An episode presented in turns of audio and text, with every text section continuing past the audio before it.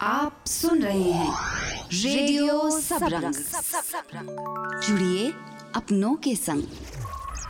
Hello, नमस्ते, सत श्री अकाल। हाजिर हूँ मैं स्वाति चौहान रेडियो सबरंग का एक नया एपिसोड लेके। दोस्तों, पर्यावरण के बारे में जो भी थोड़ा बहुत सजग है वो ये समझता है कि प्लास्टिक इसे कितना नुकसान पहुंचा रहा है। साल दर साल ये जगह जगह इकट्ठा होकर हमारे लिए आगे की चुनौतियां भी पेश कर रहा है। ऐसे में ज़रूरी है कि प्लास्टिक को सही ढंग से इकट्ठा करके उसे रिसाइकिल या नष्ट करने की कोशिश की जाए। ऐसे ही कोशिश करने वाली तनु अग्रवाल थी रेडियो सबरंग की ओर से आधार सम्मान पाने वालों में। तो आइए सुनते हैं उनसे एक मुलाकात। रेडियो सबरंग, जुड़िए अपनों के संग। नमस्कार दोस्तों, आज मैं हूँ आपके साथ सुमन सिंह। मनुष्य की सुविधा के लिए बनाई गई पॉलीथीन अब सबसे बड़ा सिरदर्द बन गई हैं। इसको जलाने से निकलने वाला धुआं ग्लोबल वार्मिंग को बढ़ा रहा है। प्लास्टिक पृथ्वी पर इतना ज़्यादा बढ़ गया है कि इससे पृथ्वी को पांच बार लपेटा जा सकता है। लेकिन हमारे छोटे छोटे प्रयास इस समस्या के लिए बड़े समाधान कारगर हो सकते हैं। ऐसी ही एक कोशिश में लगी हैं आईपीसीए से जुड़ी हुई तनु अग्रवाल। तनु, आपने प्लास्टिक सेग्रीगेशन के बारे में कब सोचा? प्लास्टिक मेरे लिए हमेशा से ही एक क्वेश्चन मार्क रहा था कि ये प्लास्टिक कैसे हम सॉल्यूशन इसका निकाल सकते हैं। तो मई दो हज़ार ट्वेंटी ट्वेंटी मई में मुझको एक ऑप्शन मिला था जूम लिंक के थ्रू कि आप गोल्ड टू गार्बेज एक प्रोग्राम था जिसको आप सुन सकते हैं। तो मैंने जब उसको सुना तो मुझे पता चला कि आईपीसीए एक संस्था है जो हमारे सेग्रीगेटेड प्लास्टिक को लेकर जाती है। तभी से मैंने ये प्रयास शुरू किया और उसको अलग किया। इस काम में आपका क्या योगदान रहा? हाँ, जब मैंने इस को सुना था, इस प्रोग्राम को, तो उसमें ये था कि वो प्लास्टिक जो सेग्रीगेटेड होगी वो लेकर जाएंगे। तो मुझे लगा था ये होगा या नहीं होगा। फिर भी मैंने कोशिश की कि मैं इसको अलग करती हूँ और एक मैंने बैग बनाया और उसमें मैं इकट्ठा करती रही। लगभग डेढ़ महीने बाद, क्योंकि उनका एक प्रोजेक्ट था माई टेन के जी प्लास्टिक, तो मुझे एटलीस्ट एक से दो किलो इकट्ठा करना था। तो मैंने वो किया डेढ़ महीने तक और उसके बाद वो वैन आई और मुझसे वो लेकर गई। मुझे लगा कि ये हो सकता है, तो मैंने शेयर करना शुरू किया अपने फ्रेंड्स में, रिलेटिव्स में, और उसके बाद ये एक मुहिम बन गई है। डेली के काम में प्लास्टिक के और क्या ऑप्शन हो सकते हैं? देखिए, मेरी सोच अब ये कहती है, जिस तरीके से हम प्लास्टिक से आज परेशान हैं, कि हम अपनी पुरानी पद्धति पे वापस आ जाएं और अपने स्टील के बर्तन हैं, डिस्पोजेबल का इस्तेमाल करें, डिस्पोजेबल को ना यूज़ करें। जहाँ तक रिसाइकिल की, हम जो रिसाइकिल प्रोडक्ट्स होते हैं, बायोडिग्रेडेबल हमारी पॉलीथीन होती है। मेन होता है गार्बेज को हम किस में डालें, तो उसके लिए हम बायोडिग्रेडेबल प्लास्टिक का, पॉलीथीन का यूज़ करें। अदरवाइज़ न्यूज़पेपर उसके अंदर बिछाएं और थैले के फॉर्म में सिंगल यूज़ प्लास्टिक नहीं लेनी है। हमको कपड़े के थैले का इस्तेमाल करना है या जूट के बैग का इस्तेमाल करना है। और मोस्टली अधिकतर जो हमारी पैकेजिंग के थ्रू आज बच्चे कोरियर वो मंगाते हैं, खाना मंगाते हैं, या हमारी कोई भी पैकेजिंग आती है, तो उसका सबसे अच्छा सोल्यूशन ये है कि हम उसको सेग्रीगेट करके प्रॉपर जगह पर डिस्पोज ऑफ करें, ताकि हम उसका रिसाइकिल कर पाएँ। जो प्लास्टिक आप कलेक्ट करती हैं उसका क्या करती हैं फिर? जब ये वैन आती है तो वैन हमसे लेकर जाती है, तो इसका रिसाइकिल प्लांट है जहाँ पर एमएलपी, मल्टी लेयर प्लास्टिक, जिसका कोई भी समाधान नहीं है, वो बेची नहीं जा सकती, गलाई नहीं जा सकती, उसको रिसाइकिल किया जाता है। जैसे कि चिप्स के पैकेट्स, रैपर्स, जिसमें भी चिकनाहट है, शाइनिंग है, वो वो सबसे ज़्यादा हमारे लिए ख़तरनाक है। तो वो सारी प्लास्टिक रिसाइकिल प्लांट में जाती है, कंप्रेस होती है, शीट्स बनती हैं, उसके प्रोडक्ट्स बनते हैं। और आगे आने वाले टाइम में अगर हमें अपने बच्चों को अच्छी हवा देनी है तो हमें ये करना ही होगा। आम लोग कैसे कॉन्ट्रीब्यूट कर सकते हैं इस प्रोजेक्ट में? इसके लिए हम लोगों ने बहुत आ, मतलब शुरुआती तौर पे तो हम अलग अलग ही देते थे, एक एक एक एक व्यक्ति से वो लेकर जाता था। आज हमारे शिप्रा सन सिटी की हम बात कहेंगे तो हमारे जॉगर्स पार्क के पास एक बिन रखा हुआ है जिस पे आईपीसीए का टैग लगा हुआ है।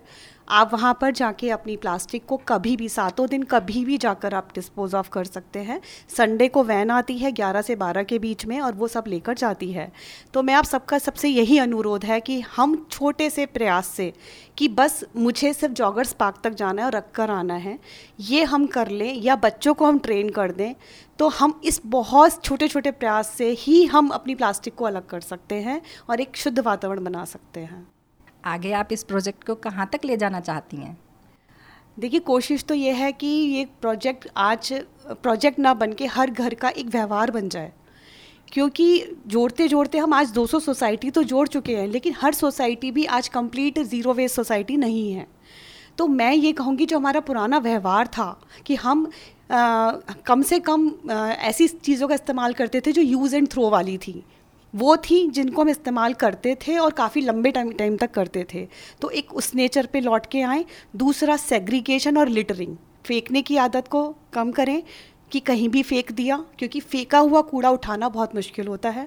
और सेग्रीगेटेड, जैसे हम घर को अपने सेग्रीगेटेड रखते हैं वैसे ही हम अपने कूड़े को सेग्रीगेट करें और इसमें अपना पूरा योगदान दे के एक व्यवहार के रूप में इस देश का हम पर्यावरण को बचा सकते हैं। तनु, रेडियो सबरंग से बात करने का बहुत बहुत धन्यवाद। हमारी कोशिश रहेगी आपके इस मुहिम में हम जुड़ सकें। धन्यवाद आपका, सबरंग रेडियो का, कि उन्होंने मुझे एक मौका दिया अपनी बात पहुंचाने का, कि मैं आज कम से कम एक शिप्रा सन सिटी में जो मैं कहती आई हूँ शायद ये एक और आवाज़ बन के आगे आए और हम सब मिलके इस अपनी ज़ीरो वेस्ट सोसाइटी बना सकें। यानी जिम्मेदारी हम सबकी है कि प्लास्टिक का इस्तेमाल कम से कम करें और पर्यावरण संरक्षण के लिए सजग रहें। हमारी आज की अगली मेहमान एक टीचर हैं, ऐसी टीचर जिन्होंने लंबे समय तक अपना समय बच्चों को पढ़ाने, उन्हें संवारने में लगा दिया। ऐसे ही टीचर्स को उनके स्टूडेंट्स लंबे समय तक याद रखते हैं। तो आइए रेडियो सबरंग की अर्चना ठाकुर के साथ मिलते हैं वीणा त्यागी जी से। रेडियो सबरंग, जुड़िए अपनों के संग। बच्चों की जिंदगी पर उनके पेरेंट्स के अलावा जिनका बहुत गहरा असर होता है वो होते हैं उनके टीचर्स। टीचर्स जो उन्हें लाइफ के चेंजेस के लिए तैयार करते हैं।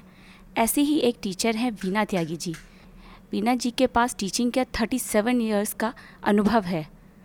वीणा जी, आपकी जर्नी एक साइंस स्टूडेंट के रूप में शुरू हुई और उसके बाद एक स्कूल में प्रिंसिपल बनी। अपनी इस जर्नी के बारे में कुछ बताएं। Thank you. मेरी जर्नी तो फोर डिकेड की हो गई है, क्योंकि मैंने जो टेंथ किया था सिक्सटी फाइव में किया था और सड़सठ में ट्वेल्थ किया था। तो आप समझ सकते हैं कि आज से पचास पचपन साल पहले लड़कियों की एजुकेशन में क्या चेंजेस आए होंगे उस टाइम से अब तक। तो जैसे कि मैं एक अच्छी स्टूडेंट थी पढ़ने के लिए, तो मैं गर्ल्स कॉलेज में थी टेंथ तक, लेकिन उसके बाद में थोड़ा सा मेरे पेरेंट्स ने देखा कि जो फैकल्टी है वो दूसरे कॉलेज में, बॉयज़ कॉलेज में अच्छी है। तो मेरे पेरेंट्स का और, और मेरे भाई का इसमें बहुत बड़ा योगदान रहा कि मुझे एक बॉयज़ कॉलेज में एडमिशन दिलाया गया और वहाँ पर मैं सिर्फ अकेली लड़की, उसके बाद तीन मेरी फ्रेंड्स उस स्कूल में थे। तो इस तरह से मैंने जो स्कूलिंग की। इसके बाद में फिर मेरे मदर की तबीयत थोड़ा ठीक नहीं रहती थी।